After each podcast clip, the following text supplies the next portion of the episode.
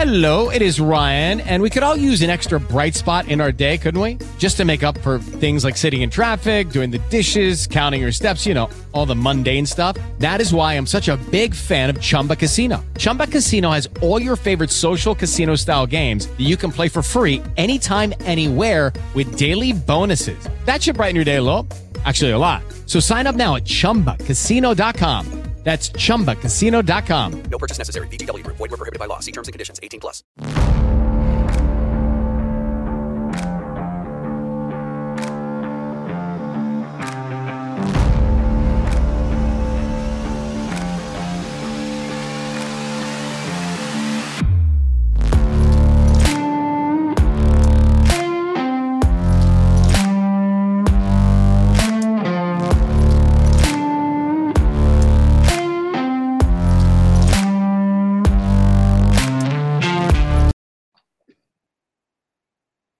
Everyone, and welcome to the special simulcast of the Neil Haley Show and the Dr. Christopher Hall Show. I'm excited to welcome first my co-host, Nobel Prize nominated doctor, award-winning author and emergency room doc, Dr. Christopher Hall. Dr. Hall, how are you? Thank you again for your service, and, and I know you're excited about our guest today.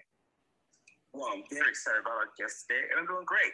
Uh, but uh, yes, we have on today, I'm very excited, a uh, director, actor of film, television. Uh, we certainly learned from West Side Story, from uh, Steven Spielberg's adaptation. Very excited to welcome to the show, Mr. Curtiss Cook. Welcome to the show, Curtiss. Uh, thank you, guys. I really, uh, it's really great to be here this morning. It's a beautiful, dark, gray, gloomy morning, so we're gonna make this very cheerful. Uh, so see, see, see, I was hoping for dark, gloomy. I mean, I rather, I mean, in Texas, the Texas heat, I've been dealing with 100, 105 per second. So you're talking dark and gloomy. I kind of would miss those days in the Northeast of 74 degrees in June. All right, go ahead with your first question for Curtiss. Oh, well, no problem, no problem at all. Leon Curtiss, um, uh, tell us a little bit about kind of like uh, kind of where you're from. You know, how you got into acting. Oh, cool. So I'm um, I'm originally from Dayton, Ohio. I'm born and raised. I'm uh, the oldest of five children. Clifton and Alice Cook are my parents. Um, you know, it's one of those things. I have a good friend of mine who used to say to me that I didn't choose acting; acting chose me. I uh, I did like school plays in like the seventh and eighth grade. Um, once I got to like the high school area um, age range, um, I had this. There was an organization in Dayton called the Muse Machine, which was really great for young please young children. And um and it took all the greater city, um, Ohio city area children and put them into like this whole big kind of drama club, um, I'll say. And um, I got involved with them uh, through my eighth, ninth, tenth, and eleventh and twelfth years. Um, and they did this big production at the end of each year. They did it at a, um, a Broadway um, size house. Um, and roughly around my 10th, 11th, and 12th grade years, I started to get the leads in, in those in those musicals that we did. So I was like, oh, I think I got something here. and uh, and the woman that was running them, Miss Susie Pisani, um, um, saw me one day, and after this was my 12th grade year, and I was about to leave to go into the Navy. I had signed up for the Navy. I was about to go in, and she was like, um, what you gonna do after you graduate? And I was like, yeah, I'm going to the Navy. I'm gonna go to the Navy, come back, work at Montgomery County Engineers, get me like a little thirty thousand dollar a year job, get me a nice little house on the side.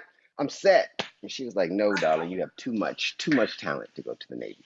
And um, she helped me get into. Um, she set up this whole audition process for me, helped me get into this school in London, England, this conservatory, Mountview Theater School. So um, that was the beginning, and the rest was history after that. So, you know, Curtiss, how much, how thankful were you that opportunity, especially in Dayton, to have that opportunity to be able to be discovered in that way, change your whole life and transform you in so many ways?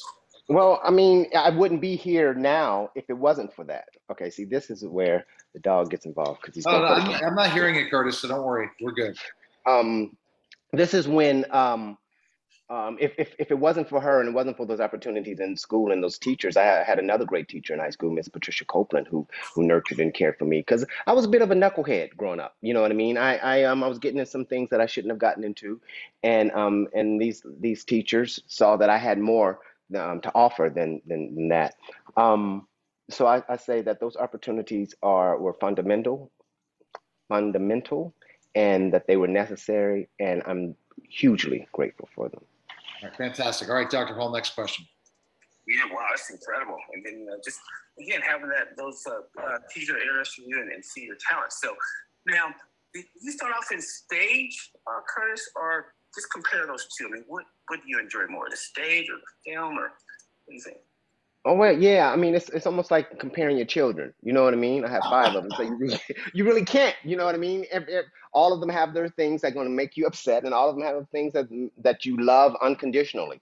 Um, so it's funny enough. I'm doing a play as we speak right now um, at the Public Theater. Um, and um, it's just the opportunity to be able to do all of them. I'm I'm totally grateful for what the stage has taught me as far as time management, as far as character development, as far as um, the repetition of material, and so that uh, allows you to find new um, um, ways to enter the character sometimes. And television and film, um, film definitely doesn't offer that as much because you know you're kind of hitting this character for for six months or so, and you kind of stand in this one place. But television can kind of offer that because within each episode you have a different direction that that character may be taken in, unbeknownst to you, because the writers have taken over. But um, I can't really compare them like that. I I really I know this sounds corny, and I, you probably hear it a lot, but I I I need all of them. I feel like they're that that that that trifecta of them is is something that that needs to be there. That strong triangle that makes it um solid for me, gives it a solid base. And that's so true. And again, you talked about the structure that it develops in stage and different things. You learn to be impromptu. And so when you audition for things, you're able to monitor and adjust because in theater, you basically have to do that because you never know if somebody forgot a, a, portion of a line or somebody had to be replaced last minute. There's a lot of different things than taking 17, 20, 50 different takes, and it probably drives you nuts when right, right. like that. Because guess what? You're live in front of a performance, and there's all these people. You can't take a second take. I'm a former right. professional wrestler, and I can't okay. take a second take when I'm in the ring with somebody I can't go and say, "Oh man, you just messed up the spot." Okay, let's stop and go back to the next thing. And that, uh, that really helps you in acting, doesn't it? Kind of really hones you in to say, "Hey, I'll hit my lines the first time, not the 15th time."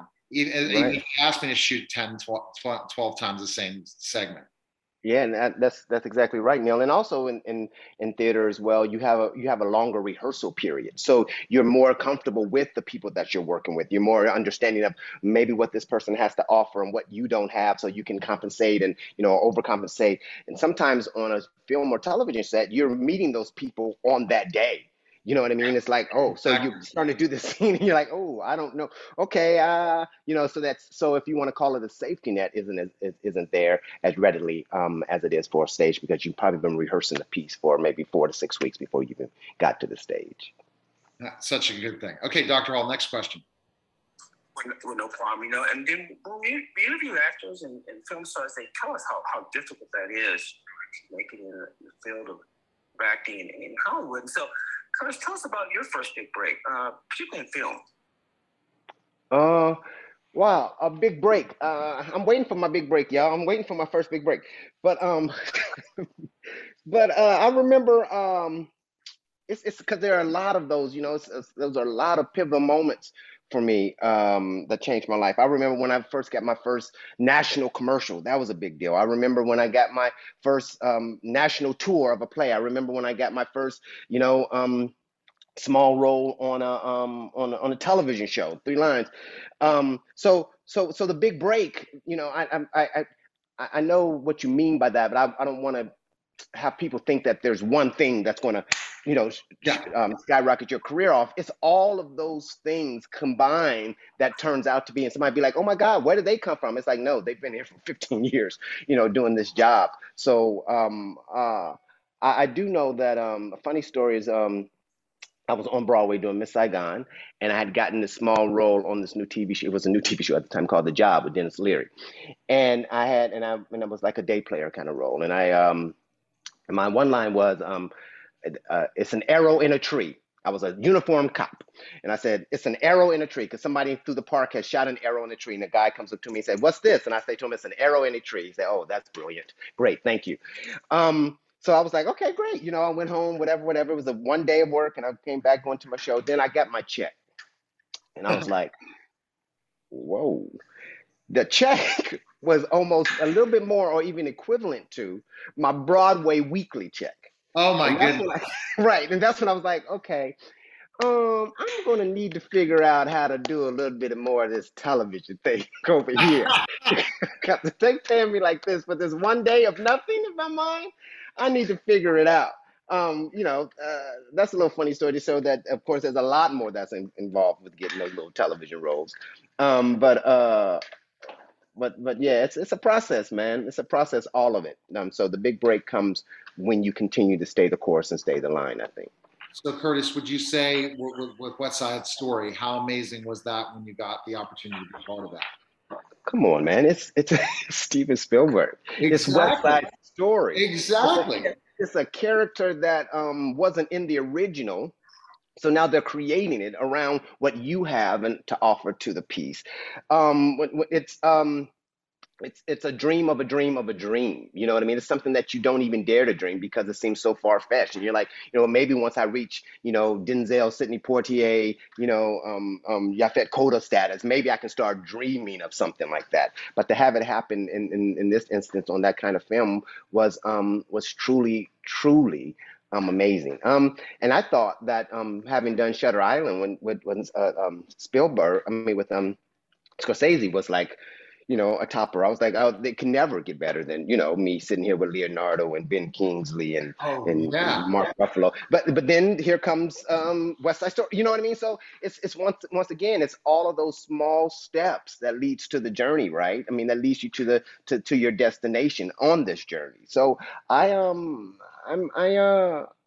I'm grateful, man, and I just keep pounding away and keep keep doing the work that I love because it doesn't it doesn't feel like work. It just feels like I'm out here just having having fun, man. And it's people like, oh my God, you're so amazing. I'm like, at what? I'm so at what? I'm just okay. Thank you, thank you. I've learned to say thank you and move on. But in my mind, that monologue is like, okay, I guess it's good, you know. But yeah, So in talking about experiences with those amazing people that you, I guess, idol, not idolize, but really honor in a way because of working, because especially as a trained actor, I look at anyone who's trained in the theater that they look at these specific people that you mentioned you've worked with, and you, and especially in the acting industry, it's just got to be amazing just to be just rubbing elbows with them and being on the same set with them and saying, I can't believe this. Did I? Did you ever think this? growing up in Dayton, Ohio, this would happen to you, right? To be with Scorsese, to be able to right. to DiCaprio, to talk, to be with Steven Spielberg. You know what I mean? It's it's it, it- you got to pinch yourself. I that, that's that's so true, Neil. And and you know the real the first time that really ever happened for me was when I did um I did a a, a, a play called Ain't Misbehaving. Um, it's a musical. I don't know if you remember. It started at the time. It's, it was from the '70s. It was Andre DeShields, Nell Carter, um, and and I- um, Armelia McQueen. I can't think of a, um, I can't remember the other um, Ken. Ken. I can't think of his last name right now. Excuse me. But um, so it was a time I was just listening to that CD when I was growing up in in, in, in high school. Be like, I would love to do this piece. I would love to do Ain't Misbehaving. Um, fast forward, I get to New York. I'm auditioning, and at this auditioning, it ends up being that Andre DeShields is directing a production of Ain't Misbehaving. I go in and audition for Andre DeShields. I end up getting the role, playing the role that Andre DeShields originated. We go into this small theater up in Cortland, New York. The costumes, Andre DeShields hates the costumes that they that they have for me. He goes home because he keeps he kept his original Broadway costumes. He tailors them down to me. I wear the original Andre DeShields. So that's one of those moments was like uh, this boy in Dayton, Ohio, who listened to this this soundtrack of this musical, never even thought in a million years that he would have an opportunity to to to maybe do it on stage. But now he's doing it in front of with the man who originated the role, and that's one of those pinch yourselves moments. And and, and I don't know if you know who Andre DeShields is, but he's a Broadway legend. He's a he's a legend in his own right. And um um so that kind of set the course. So as I began to meet other people that I kind of idolized or admired, because what he taught me was hard work.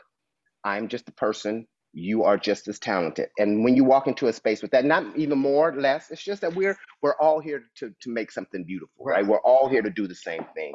And and moving in in into spaces after that, it kind of gives you a relax. It's like, okay, oh my God, I'm sitting across from X, Y, and Z. It's like, okay, relax. Right. You both have the scene, you both have the work.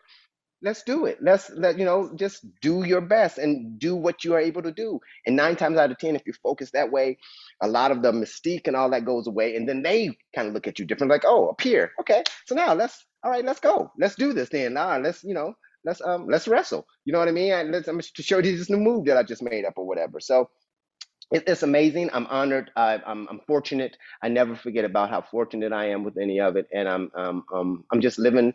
I'm living a dream. I'm living the dream. That's, that's fantastic. All right, Dr. Hall, next question. Oh no, I just wanted to ask Curtiss a little bit about um, his experiences with directing, and it's that he's uh, kind of you know, getting more into. With directing, he said. Say that one more time. I, I missed it. Uh, He said directing. How, your experiences in directing. and directing. Oh, right. So, um, directing. I we I used to have a theater company here in New York City. Um, it was called Tupaqueti Theater Company, and the theater company came out of um, and, and still actually to this day. And this was back in the late '90s, early 2000s when we when we started. Um, there is no repertory black repertory theater company in New York City. There are theater companies, there are theater spaces, National Black Theater Company, um, um, Henry Street Settlement Company, but there's no repertory company like like say for instance um, what they have in Chicago. Um, uh, I can't think of it right now, just escape me, but uh, it'll come to me later. Um, they're like a repertory company where the same group of people they do like a season of whatever, and that made me very angry. Why not in the capital of of, of theater, New York, that there isn't one? So I start. We started this company, and in that, because it was us and on our own, we had to write our own stuff and begin to direct our own things. And primarily, I would do the directing and the writing. And what quickly began to happen is that a lot of um, interest start to come because we were doing very interesting stuff. We were doing um, very realistic um, kind of um, um, breaking the, um, the fourth wall kind of pieces, and so we got a lot of attention from the New York Times and and other syndications, and and then we started to get all this other attention, and I began to be like the artistic director of the company, and I started to do all this kind of paperwork and meetings or whatever else. And I was like, I did not come to New York to sit behind this desk and write and direct. And so, so my directing kind of quickly in it because I was like, I, I there was a future in it, but it, that wasn't what I came to New York to do. I came here to act primarily. Um, maybe I'll get back to that. Um, it, it, it's not the same passion. I don't have the same passion for directing as I do for acting, um, um, or even producing. I, I I will help out. I will I I would give my information, my my knowledge, my assistance, and anything. But I really enjoy just finding characters and finding unique and different ways to bring them to life. That's what I really enjoy. Fantastic. And I think it's the, the key thing is you look at this and you say to yourself, you like the directing end, but you found what your passion is. This doesn't feel like work when you're acting and you're directing. There's a lot more work involved and you enjoy where you are in your career and where you're going. And I think that's important. So let's talk about the chai. Uh, again, I, I, and I've got to go back into my notes. I think I've interviewed somebody back when the chai first came out. I have to, Okay. As you see, I'm again the number 12 celebrity podcaster in the world according to Feed Spot. So I interview celebrities all the time. So I don't know. I know for a fact I was on a tour with the chai. I'm almost. Okay. I'll look back. But tell us specifically your character in the chai and what's what's it about, the premise. So the so the Chi is is is um uh, uh coming of age um um television series that's centered around this community as um, in the south side of Chicago, Illinois. Um, hence the name Chi Town, you know, the Chi. So, um, uh, and it, uh, I, it's been, this is our fifth season. We're going into our fifth season. I joined the Chi on the, in the second season of the Chi. Um, my character, um, his name is um, Otis Douda Perry. Um, he has been known to be called a gangster. Um, and then, surely enough, he became the mayor of Chicago.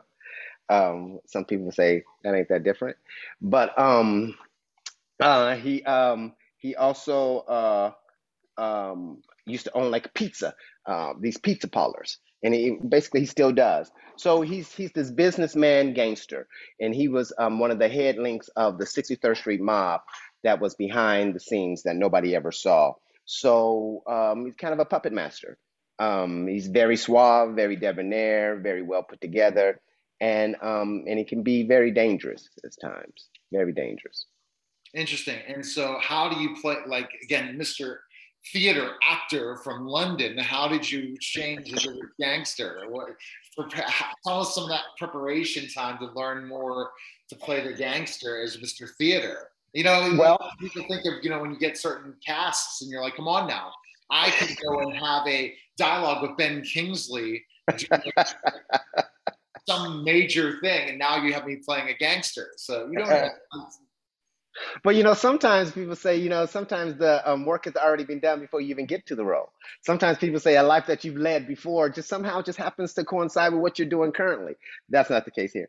But um, what what I will say is that um, a lot of research, man. Um, I, I I tend to go back to a time in um in Black culture and I mean America's culture where films um were considered um, not the best, which was called the Black exploitation time, because I feel that in some of those films, there's a grittiness, there's a, a truth that can be extracted from. Uh, so I, I, I, I, for this role in particular, I would, I would focus on some of those, and then um, I would go and look into the lives of some of the real life gangsters that have, you know, or gang members or gang leaders that have led, that have that that live in certain communities, and I would kind of um, um, research and follow back and just see what in common might I have or not have with these individuals. What is their real through line? And I found that in some of the cases, I mean, like I'm I'm I'm a, a member of the um, Phi Beta Sigma fraternity um, incorporated, um, and like Huey P. Newton um, is also was also a um, fraternity brother. So you, if you were to look into why he began the Black Panther Party or why he was involved with it, you would see that it was about community. It was about you know what standing up for your community and what that means. And I also feel that this Douda Otis Douda Perry, he also cares about community and and mm-hmm. what's happening in that. So so there was a lot of parallels in that. So i would gather all this information up together like a big stew right? And try to figure out what nuggets to bring out in this particular scene in that particular scene or or on this particular day or in this particular episode. I see. I, I find that's very interesting and intriguing in so many ways of playing that character, understanding that. Think about when you talked about those times when the characters were not portrayed in the correct way. You look at Robert Townsend; he really changed all that from his Mhm. form. And I've interviewed Robert too, and what a talking about and how things have developed, and hopefully where do you where do you see things going for the black community when it comes to Mhm. film? Where do you see finally that the typecasting will stop and more and more you'll see the right types of roles happen?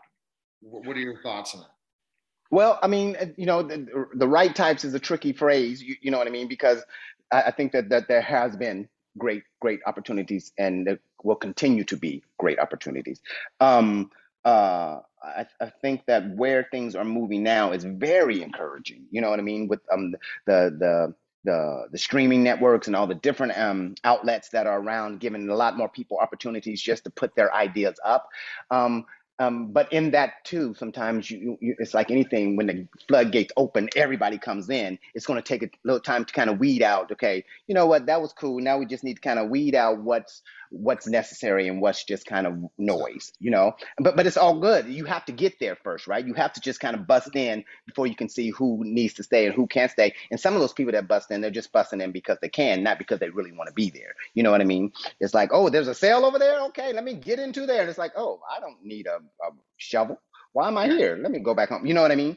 Um, so I, I, I'm I'm very um, optimistic about where um, television and film is, is heading um, right now, especially for for African Americans and and for all all communities, for the LGBTQ um, communities as well as for uh, Asian communities. You know, there's is all of it is exciting. I Exactly, listening to, all of it. yeah, I was listening to a The special podcast needs about community as well. Certain special needs actors that have the Yes, exactly. more of the roles. Absolutely. Mhm, All right, yeah. all right, Dr. Hall, can you summarize Curtiss for us? We know with no problem. And just listening to Curtiss, and I, I certainly agree with everything he says, he said so far about the, um, you know, the strides that have been made uh, in, in acting. You know, as an African American myself, just seeing so over the years, and he's been part of that. And so he's given us a great message this morning for our young people. You know, he said, work hard. He said, basically, You know, uh, if you're in a room with these talented people, believe in yourself. Look, you're just as talented. Okay, go with your passion and do with what you love, and uh, and believe in yourself. And so, wow, I'm just so excited that we had uh, Curtiss Cook on the show this morning. So, thanks for uh, coming by, sir. Man, thank you guys for having me. It's been I great. appreciate it too, Curtiss. And again, uh, Dayton, Ohio. So you're a Midwest guy. I, I consider Pittsburgh Midwest as well. Oh, yeah. You know, My dad's from Pittsburgh. My dad's from Pittsburgh. Okay, great. This will be on a Pittsburgh station as well. So if he's yeah, so uh, just great uh, type of place, Pittsburgh, just like Dayton. And I remember back in the day wrestling in Dayton. So I remember always trip taking that uh, travel out from Wheeling all the way to Dayton, Ohio, and then you know you, all those different places, just straight up, straight shot Columbus, all those. So appreciate you coming on, Curtiss. The the wh- where where can we check out the latest episodes and stuff right now? Or when is the newest season start for the Chai? So so actually, um, we start the first Friday, June 24th is um, it's going to be available on streaming, and then on the 26th, that same episode, episode one, and then um, every Sunday after June 26th, Chai yeah, season five. is- the shot. Yep. The Chi is available all over, and then great. And Curtiss, you can check you out still on West Side Story. People can check you out there, and then all these other things and other projects. Do you have any other projects coming up that you can Hey, there may be a there may be a quick sighting. I don't know if you remember Manifest, the um, series on Yeah, I'm a NBC. huge fan. Yeah, I'm a huge fan of Manifest. I've interviewed Yeah, so top stars. yeah, so there may be a sighting of Rad coming back on Manifest. So keep your eyes open. I can't say too much. Okay, okay, so I'm waiting for I'm waiting. I got to catch up. I got to talk to NBC because I do tours with NBC, and I interview Okay. some of the major stars from from Manifest. It's one of my favorite shows, and I'm just going and checking Netflix. I'm like, man, still, so it's still rolling. That's great. I love that show. It's a mm-hmm. fantastic show, and continued success. All these different things, and keep up the great work, Curtiss. Appreciate it. Thank you guys. I appreciate you guys a lot. All right, that was the Dr. Christopher Hall show, guys. Take care.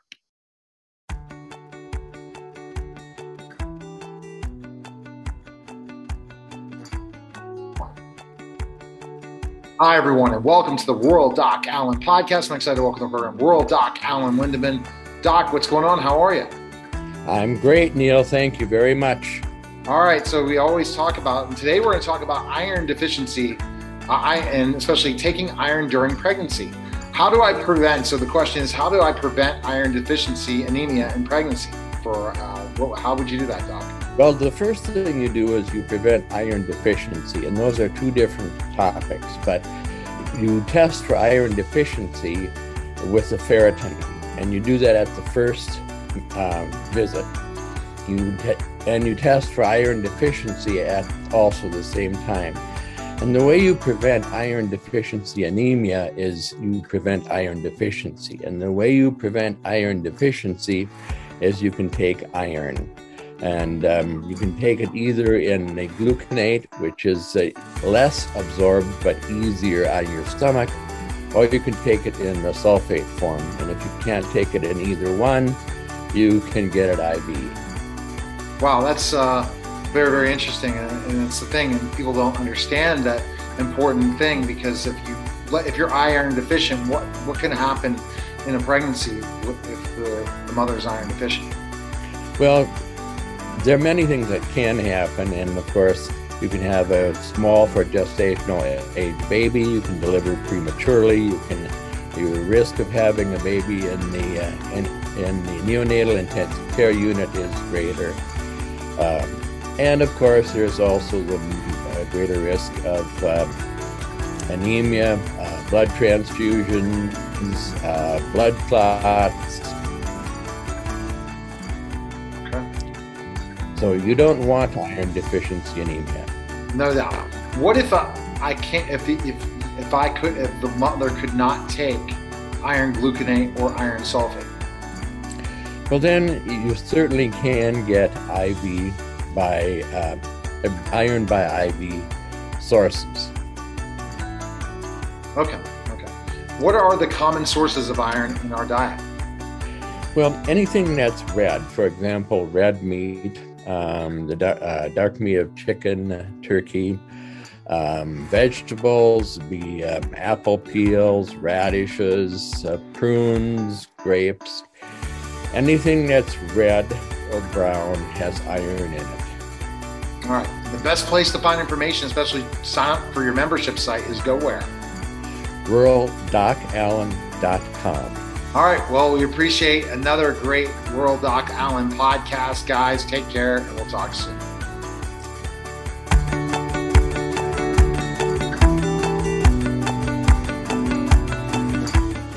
Hi, everyone, and welcome to the World Doc Allen podcast. I'm excited to welcome Virgo. Rural Doc Alan Lindemann. Doc, how are you? What's going on? I'm great. Thanks, Neil. I'm excited about our next topic we're going to talk about today, and that is what is shoulder dystocia. And so basically, uh, let's go into what it is. Well, what happens is the baby's head comes out to about the ears. In other words, it doesn't come all the way out. And the rest of the baby is hung up inside of mom. And the problem is that the front shoulder is not going under the pubic bone. So the baby is stuck. Okay. Oh my gosh, that's not good, is it? It's, uh, I tell you, it brings diarrhea to um, many of the people taking care of those patients. All right. What is McRoberts' maneuver?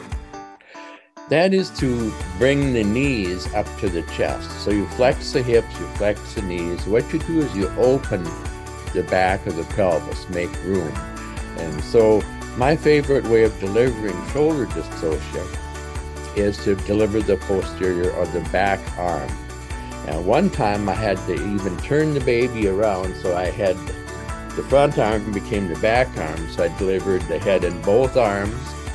And that was a lady, she was about four feet ten. Um, and uh, her baby weighed 10 pounds, four ounces. So, but everybody did fine with that. Are there other ways to manage shoulder dystocia?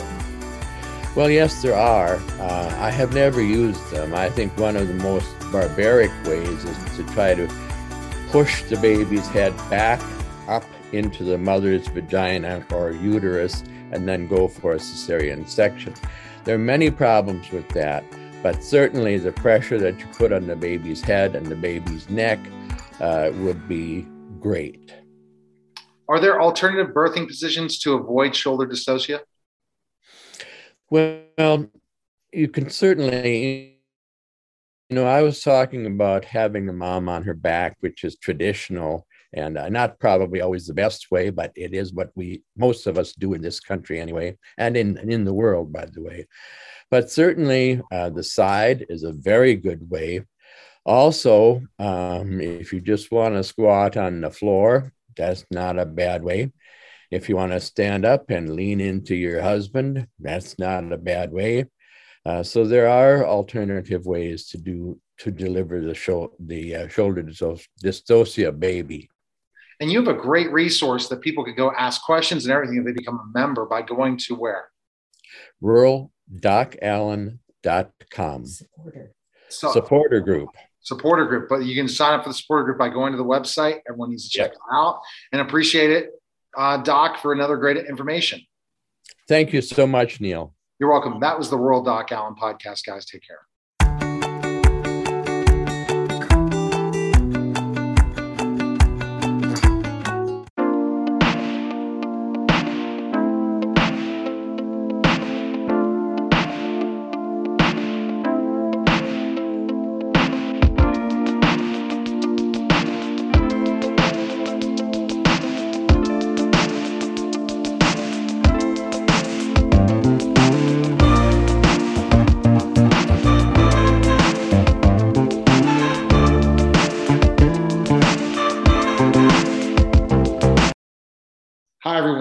Welcome to Every Child Can Learn. And I'm excited to welcome our host, Phyl Macomber. Phyl, what's going on? How are you? Oh, boy. It has been a long school year for all educators, and I am so excited to do a shout out to all of our educators and administrators and families to say you're almost near the finish line don't give up and let's dive into another meaningful topic in every child can learn yes absolutely and our topic today is the question that i always ask that phyl asks but i ask it is how can we best support teachers in implementing the principles of universal design for learning and real-time lessons in the classroom? So I think to start with, let's all get on the same page about what universal design for learning really means in education, because it's a buzzword for sure. So I'd like to just put it in simple terms.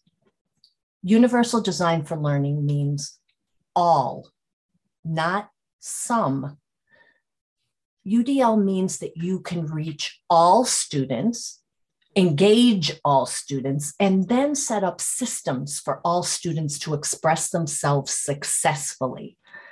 Now, as educators, we have all been to multiple UDL seminars and workshops. And you may even be thinking that as you're listening to this podcast.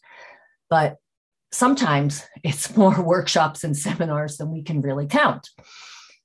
Yet many educators still walk away with being baffled as to how to take the theory of the general ideas of what we have learned and build them seamlessly into a real life classroom lesson on any subject area math, science, social studies, literacy, anything.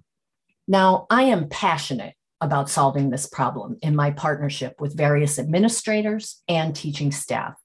And my guest in this episode, Dr. Kevin Stone, is going to share how to provide practical and meaningful training for staff to best support them and the range of diverse students they educate in the classroom. Now, let me tell you a bit about Kevin. Dr. Kevin Stone is the K through 6 principal of Troy Elementary School in New England in the state of New Hampshire. He has been in the field of education since 1984. He knows what works and what doesn't work. He served his time starting out in the classroom as a teacher and then moving to a leadership role in administration. A foundation of Kevin's educational philosophy is to break down the barriers between special education and general education so that his staff are better able to meet the needs of all students in the classroom while developing a positive mindset. Now, I know this because I have worked side by side with Kevin in implementing a multi year strategic plan in supporting his teaching staff. In 2018, Kevin served on my practitioner panel for the national launch of my new UDL strategy seminar, and he shared multiple real life stories of how everyday educators in his building were creatively using these easy teaching strategies. I will tell you, Kevin is a believer in reaching all, not some, and is very passionate about putting into place universal systems of instruction and providing practical training for all staff. So I'd like to welcome you, Kevin, to this episode of Every Child Can Learn. Thanks, Phyl.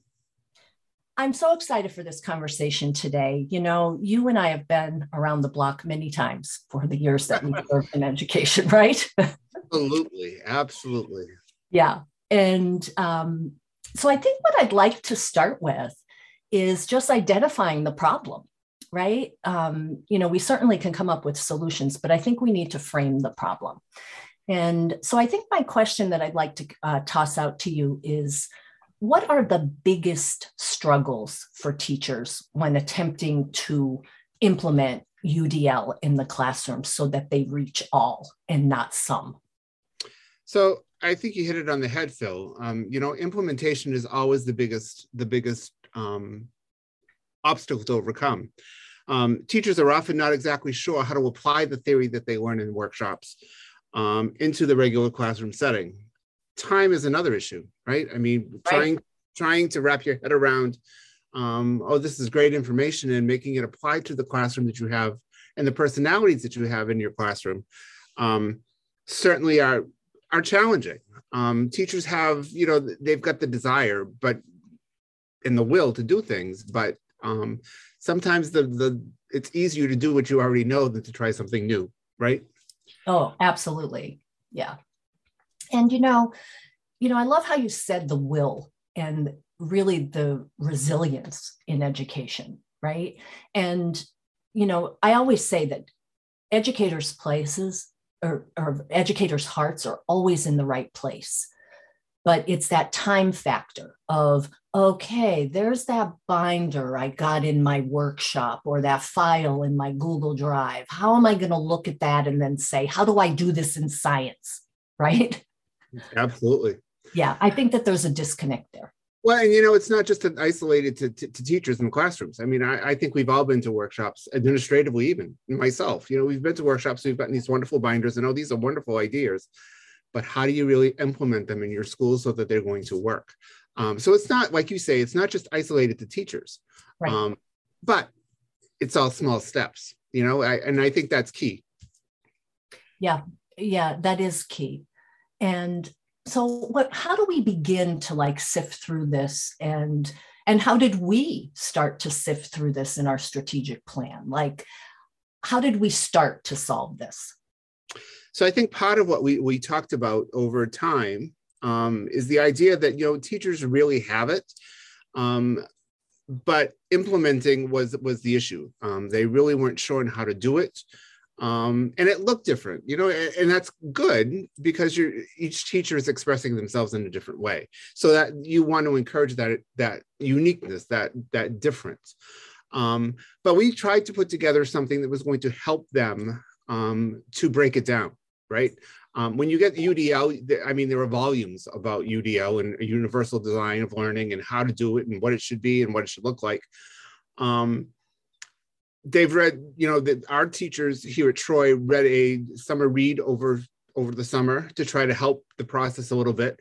We had planned a professional development um, piece as well um, to again try to break it down step by step because that whole picture of un- the universal design of learning is way it could be very overwhelming. Yeah, and you know, just to review for our listeners, there are three basic areas of universal design for learning. One is offer multiple ways to represent information when you're teaching. Don't just talk, pair it with visuals, have things that are hands on projects, that kind of category. Then there is multiple levels of engagement. How can we provide multiple ways to engage students in the classroom? And then there's the third category of action and expression. How do kids share what they know. And we need to offer them different ways to do that based on their learning styles. So some people may be thinking, oh my goodness, those are like three spinning plates, right? In a very busy school day when you have 180 seconds to go to the bathroom every day, right? right. And right. so you and I said, let's mm. not take on all three at the same time, right? We well, focus on one and we kind of prioritized, right? We we yeah. knew that they had a background. We knew that um, you know some of the teachers had had made attempts. So um, so I'm sorry if I cut you off. Sorry about that. No, no, no. I no, I and that's valuable. Go on. Um, so what we chose to do here in Troy is because they had the knowledge and that they had some idea of what the universal design of learning was, we chose to take um, one the piece of engagement because that seemed to be where people were getting stuck. It's like, there's all of this, what's going to work for me? And, you know, for a lot of teachers, it's a trial and error kind of thing. Um, so Phyl and I got together and we presented, which we're still in the process of, because that's one of the other things that we learned. Um, but we presented a workshop on what engagement was, what it looked like, um, the self reflection that needed to happen as a result of our work, um, and those kinds of processes to help stu- to help the teachers apply it in the classroom. Right. You know, and one of the things that I love with how we structured this is it was not professional development that was a seven hour seminar all in one day, because we know that when you attend something like that, people usually retain about 20% of what they learn in that given day. We did it in bite sized chunks. And now I know that Neil Haley has also served in education for a long time. And Neil, you and I have always talked about the we need to simplify learning and simplify teaching and one way to do that right is to put things in parts and chunks that make sense Yeah, you got to break things down for people and explain it. And if you're going to do one size fits all, it's just not going to work in education with the diverse learners that are in the classroom. And then if teacher doesn't understand specifically those things, they need experts like Phyl and yourself to kind of break it down for them because we all want to cover so much curriculum in a whole year versus checking for understanding and checking for understanding when it comes to each individual learner, not just the ones that get it or the average, everyone. And every child can learn. And that's why you have the show, Phyl. Well, thank you, Neil. You know, I'll tell you one thing to shout out to our listeners that Kevin and I did not do. We did not stand there and say, Oh, let us explain what multiple levels of engagement are to teachers who attempt to do this every day. We did not insult their intelligence with this. We came in saying, We know you understand that multiple levels of engagement are boom, boom, boom, boom. What we're going to do is develop a list of the top 10 implementation tips of how to put this theory into real life lessons and showed example after example. And that's what we'd like to talk with you about in this episode. So, Kevin, let's get down to some specifics now, now that we have framed this out. Um, because we want to give listeners maybe a handful of some of these strategies. And, you know, Kevin, you started to say, and I started to smile when you said, oh, yes, we came up with like a list of the top 10. And so Kevin and I did this in a series of staff meetings, right, Kevin? Right. Yeah. And how long would you say our sessions were? So we had planned for reality and what really happens. I mean, what we plan for and what reality really are two different things, right? Um, we yeah, had, but meaning in terms of length of instruction. I want to say it was a half an hour to 45 minutes each. Right, right. So Kevin and I thought through the series of, we intended to do like five to six sessions for the year uh, during staff meetings. And regardless of the number of sessions that we did, we found that as opposed to rushing through the different implementation tips, that staff really wanted to discuss them and then apply and say, this is how I could then think about doing this in my class. So we spent so much more time on one particular tip that maybe that's all we discussed in the 30 to 45 minutes, right, Kevin? Correct. That's correct. And it was time well spent. Absolutely. You know, right? Like I remember you looking at me and saying, Phyl, we haven't even gotten th- through like like three or four of these yet and we're almost done with our pd time for the year. And you and i kind of laughed and said great because that means people were really engaged so to speak right. No in absolutely. the training right? Well and have been able to take what we've taught and apply it in the classroom which is what we wanted which was what the focus was right? So Exactly. it, it actually worked well um you know we didn't get everything that we wanted to done but they've taken what we've shown them and moved forward with it which is in my book progress. And we're continuing it for the upcoming school year. Correct. Right? So Correct. that is that ebb and flow of assess and adjust assess and adjust and and also follow the lead of your teachers. They know what they need. They and, and they'll tell you that sometimes in ways that are not even conscious to them so let's give our listeners some examples of some strategies that we covered before we end today like maybe let's share two or three of them would that be all right and then i can give some examples if you share a strategy kevin Sure. So the first one that we talked about um, was encourage students um, to access what they've learned, right? Their own learning and provide regular opportunities for students to self-reflect. Um, not only the students, but for the adults as well. Similar to what Phyl just described that we had done as a result of our, our work together. Right. I always say, and Kevin has heard me say this in seminars that he has attended of mine, that one of the greatest gifts that we could give our students is giving them the opportunity and the and the the practice of self reflection because it forces you, as my wonderful father used to say, it forces you to be fess up honest with yourself. So, um, so assessing and forming a habit of evaluation of yourself is a really good thing. And that's a way to really engage students in the classroom. Um, like one of the examples that I had shown, Kevin, that I shared with your staff was the 3 3 exercise that I always teach students. So, like at the end of a chunk of a lesson. And that lesson might be across three days, or it could be just on a one day delivery in a 45 minute block. What are the three things that we really did well? And what are the three things we want to work on the next time? So you're always doing that kind of assessment and having those kinds of discussions with your kids in your class, facilitated by a teacher, time well spent.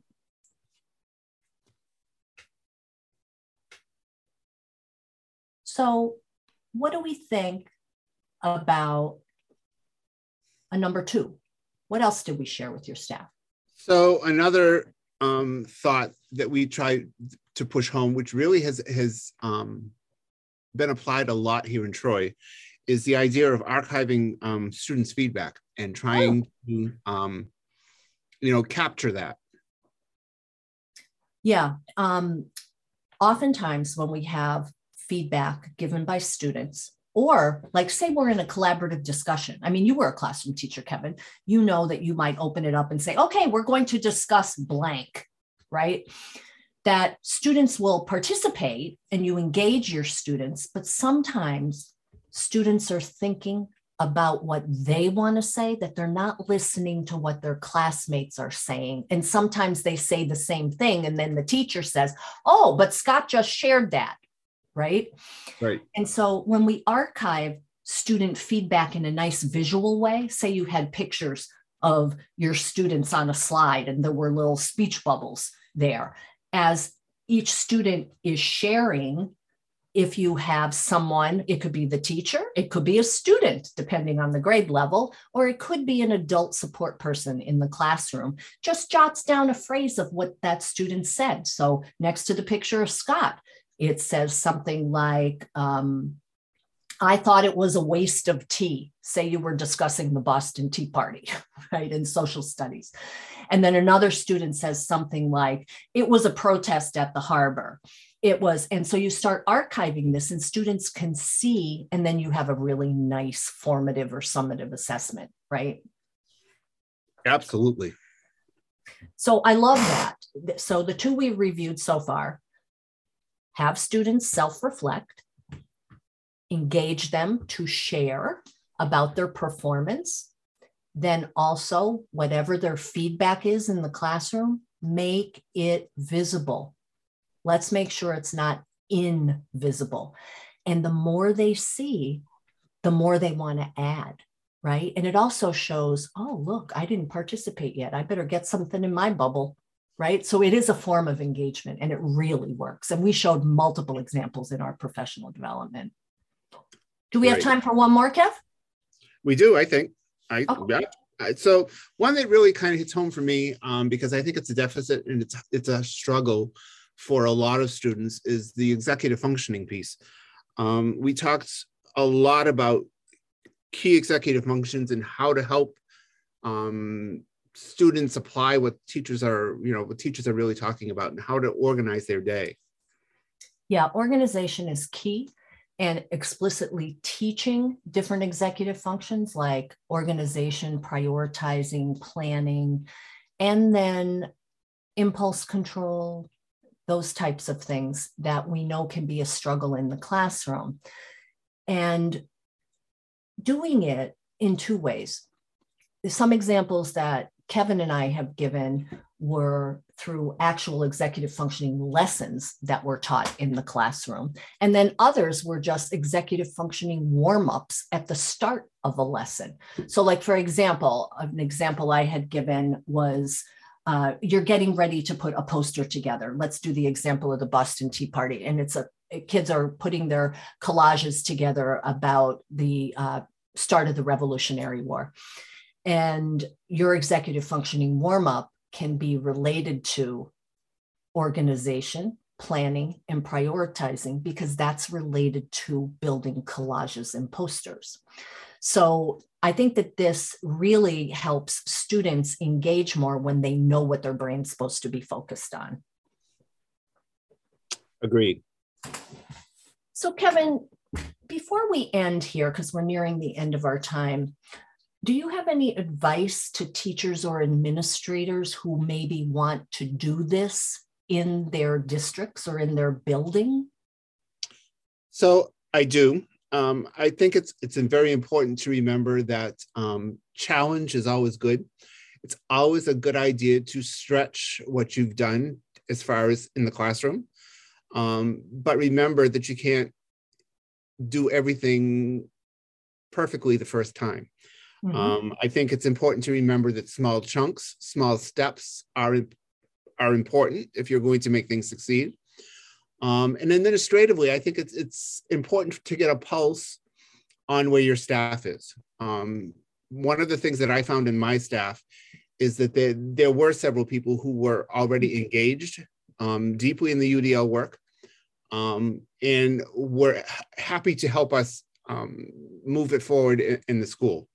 Um, I don't think that there's an administrator out there that wouldn't challenge um, their their staff to try something new. Um, you know, I, understand that teachers are very nervous when administrators come in, but if, when administrators are working hand in hand with teachers, which is another thing that I think is important, right? You can't just sort of give it and not expect some help. So I think administratively that the help and support is important as well. Um, things don't happen overnight. So I can't stress enough that the small steps is what really, really is going to help you grow and build. Yeah, and steps that are connected, right? Not these just random activities. And that's what I really like. We're talking about executive functions and brains. That's what I love about your brain, Kevin, is that you just don't want to do an activity for the sake of doing an activity with your staff. You want it to connect to the bigger picture, right? Right. Right. And well, and provide for what students need. And this is truly exactly. what students need. You know, uh, this really is going to break down the barriers for kids. Um, and that's really what we're about, right? It is. It is what we're about. And it was a true pleasure having you on this episode. And I really would look forward to having you back. And we can then share out maybe what we're doing in our next year of our strategic planning related to UDL and multiple levels of engagement. And uh, we can discuss more possibly about how we even came up with our strategic plan, because I think sometimes people like to think strategically, but don't know what the starting steps are. So I think that this conversation could continue even into another episode. Absolutely. It would be my pleasure. Well, thank you, Dr. Stone. A true pleasure as always. And as always. And Neil, uh, I think that this topic is extremely important, not only for teachers, but for parents to know that their kids are being engaged in class and learning engagement strategies to increase their participation, to share what they know, and to build the confidence to do so. Absolutely. Great information and definitely want to go back and listen to it because again, things always change in education. We're in a cyclical process. We are, we're looking for, we always find, find new and innovative ways to teach kids. And this is what every child can learn. You could just get these experts out there that really are providing great information for everyone from parents, teachers, and administrators. So everything that, uh, you know, a mission I had when I first started in radio was this. So, and Phyl's really hitting it with the kind of guests she brings on. Well, thank you, Neil. And if you'd like to find out more information about the type of work that can be supported in your district, you can go to aboutthepact.com. That's about, A B O U T, the T H E, pact, P A C T.com, aboutthepact.com. You also might want to pick up a toolkit of the copy of the Kindle version of Every Child Can Learn on Amazon. uh, or contact me directly at phyl, P H Y L, at aboutthepact.com. Excellent. What a great show of Every Child Can Learn. I appreciate both Kevin and also Phyl. So, guys, take care. Thanks. Thank you.